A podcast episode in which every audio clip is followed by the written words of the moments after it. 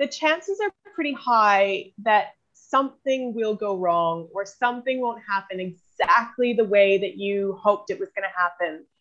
But at the end of the day, the only people that will remember that are you, the two of you, and you're going to get married and it's going to be awesome regardless.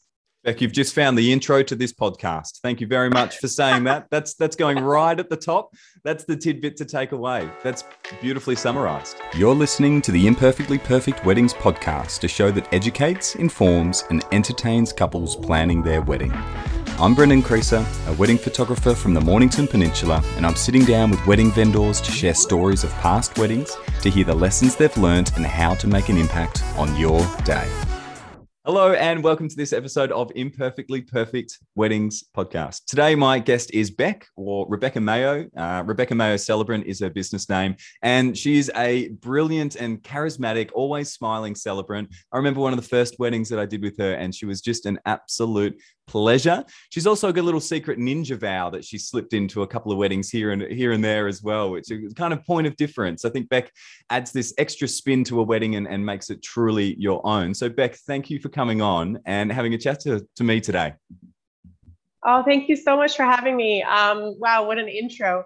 I'm really excited to be here and to be a part of your podcast. So thanks so much. You're absolutely welcome. Now, I'd love to throw the floor over to you a little bit and just give us a brief introduction of who you are and, and, and why weddings, most importantly. What got you into this and, and why do you love it? Well, um, my background was in travel. So I worked for many years in the travel industry and I really, really loved it. But um, I just wanted something that was a bit happier. Like you kind of think travel is happy and everybody's happy but it's a it's a very competitive business. It's very salesy, and um, people are not actually that happy. So I just woke up one morning and thought, I want to marry people. Um, to me, it's it's the ideal job. Everybody is happy. It's the happiest day of their lives, and it's filled with love. So um, yeah, so I did my studying and became registered. I'm just actually coming up to my sixth year anniversary. So congratulations, um, that's yeah, fantastic. years I've been a celebrant for. Thank you. um, yeah, and I, uh, I I'm originally from New Zealand, but grew up in Canada, and I've uh, been in Australia now for 14 years. So um, I think that I've got a very unique speaking voice and accent as well.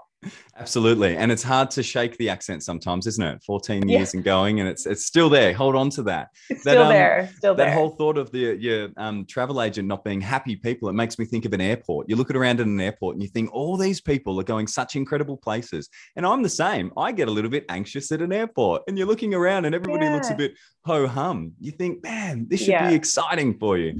Um, but that's great. I agree. Wedding industry, how incredible is it to be around uh, people in love oh. and and marrying them? Um, yeah, and what an important role the celebrant. I think the celebrant really it's the heart of the uh, the whole wedding, really. Um, yeah. And you set the scene of not only that ceremony, but what kind of happens afterwards as well and flows on. So I think it's a fantastic exactly. job. No, that's brilliant. Yeah. Now, we were having a little chat before, but you've got some absolutely incredible stories to tell. We've got some clangers coming up. Um, but first of all, what's what's the dream wedding look like to you? Well, I think for me, honestly, every wedding is a dream wedding. I feel so incredibly honored and humbled to have the role that I do and to be able to, you know, look at a couple and say, you know, you are now officially married is just absolutely amazing. Um, but I think my favorite, my favorite weddings are um, smaller weddings, elopement style weddings. I had one once where we were on a yacht in the docklands, and it was just the couple, the two witnesses, myself, and the crew. And I, we, we stood on the front of the yacht in our bare feet. I was standing against the mast they said their vows to each other. We actually held on to exchanging rings until we were inside the cabin because you're a little bit nervous about that. But um, yeah, you know, I pronounced them married. The Docklands were in the background, and oh, that that was absolutely amazing. Um, yeah, is, so I really beautiful. enjoyed this. Was yeah, smaller, intimate, really special weddings. I love those. Was that their yacht that you were on, or did, had they just hired that for the day? Loved being on the water. No, they just hired it for the day. They just wanted to do something a little bit different. So that's that's what they did.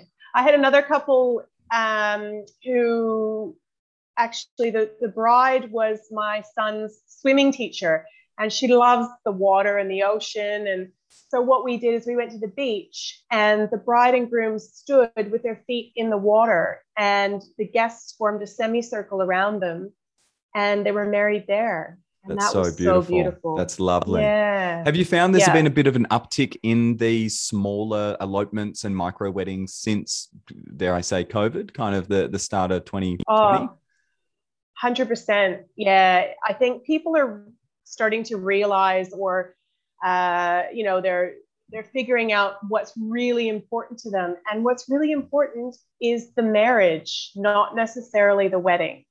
yeah However, absolutely. I love weddings. Yes, yes, and weddings in all all sizes and shapes. I think that's the important bit to note, and and especially what I'm trying to instill in this with this podcast and these stories as well is is if a big wedding is for you, that's fantastic. Like go for it. Listen to what's important to you and go for it. Um, and just throughout the day, know that you don't have to do everything as planned, and you don't have to do everything the same as everybody else. You can kind of pivot here and there and make it super personable. Um, and that's that's really really important to get across to couples, isn't it? Yeah, exactly. So you've got some, I guess, some a couple of funny stories, a couple of days where it maybe hasn't gone to plan how you'd organised it or written it out. Um, I think you've got two stories for me to hear today, Beck. I'm excited to hear these.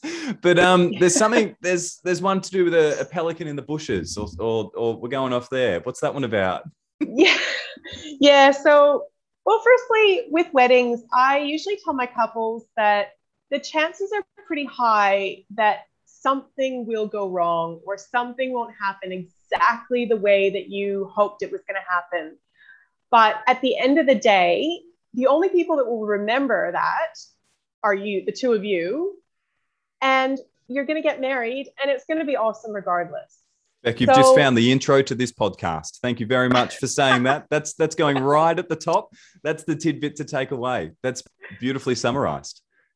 Yeah. Well, I think, and what I've learned is is the most important thing also is to be prepared and make sure that you have vendors on board who are really organized people and like to think about things that may happen before they happen. So I pride myself on that. I, I make sure that I've got, you know, backup batteries in my bag and two microphones and I carry double documents with me and all that kind of stuff. But there are some things that you just can't prepare for, like a dead pelican in the bush. So, so this wedding in particular, what first of all, what had happened is the night before the wedding, two o'clock in the morning, my two-year-old woke up with gastro and he was so sick. And I stayed away from him because I said to my husband, I've got a wedding. I can't get sick. So I stayed away, did everything I could, but I still had to prepare for it. So I reached out to one of my celebrant networks first thing in the morning, and I had a celebrant that was on back standby for me as backup if I should succumb to illness. Um, so luckily, I didn't get it, uh, and I was able to, to get to the wedding. And I arrived early, about an hour before to get set up. And as I was walking down to the beach where the wedding was going to be, I could smell something really bad. And I thought, oh, what's that? And I was talking to the photographer and she could smell it too. And she's like, what is that? So we kind of followed our noses. And right in the bushes, right where the bride was going to walk past and where 150 of their guests were going to be gathered in 20 minutes' time, there was a massive dead pelican in the bush. you can't script it. So my first thought was, my first thought was, uh, it's we've got to move it, but I'm Yeah. not going to do it. Yeah. So, so luckily the venue was right next door, and I popped into the venue and explained what had happened, and they didn't really want to move it either.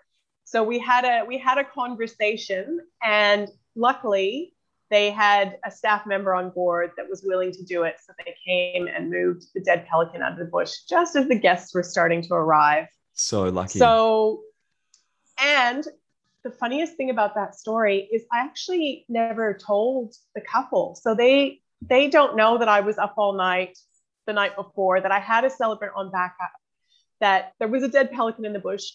I, I never told them because I just wanted them to enjoy their special day. Yeah. But there's so many things that happen behind the scenes that your vendors do to make sure that you don't have to worry about dead pelicans.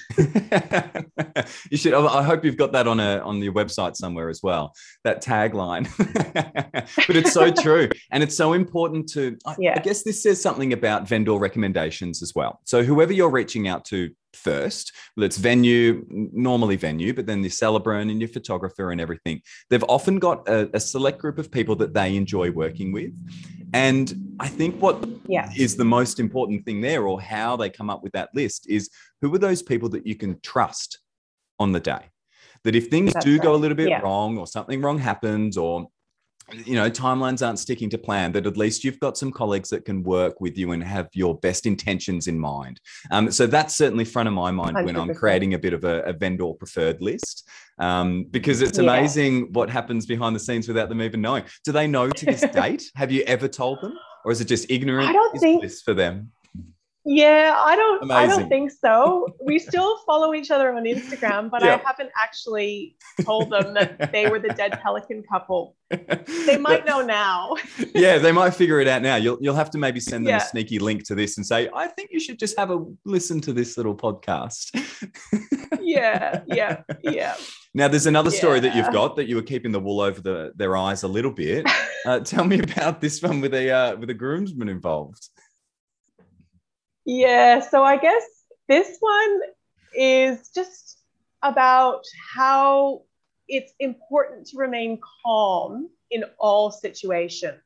Even if you're kind of, you know, panicking on the inside, to just be calm. So, about 10 minutes before a ceremony started, um, I had the groom come up to me. I, I, I love to introduce the wedding party. So, uh, you know, I'll say supporting um, Adam today is his groomsmen, and I'll list their names.